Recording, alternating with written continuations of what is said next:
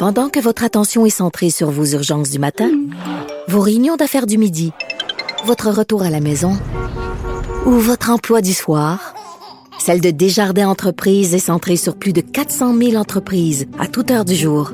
Grâce à notre connaissance des secteurs d'activité et à notre accompagnement spécialisé, nous aidons les entrepreneurs à relever chaque défi pour qu'ils puissent rester centrés sur ce qui compte, le développement de leur entreprise. Bonjour tout le monde, c'est Sophie Durocher. On est mercredi le 22 avril 2020. Écoutez, euh, je ne sais pas si vous avez suivi le point de presse aujourd'hui du premier ministre euh, canadien, Justin Trudeau, qui multiplie les offres financières pour chacun des groupes. Aujourd'hui, c'était euh, Noël pour les étudiants. Bien sûr, je dis ça de, façon ironique, mais on promet beaucoup, beaucoup d'argent pour venir en aide aux étudiants qui, normalement, auraient eu des prestations cet été en travaillant à différents jobs d'été.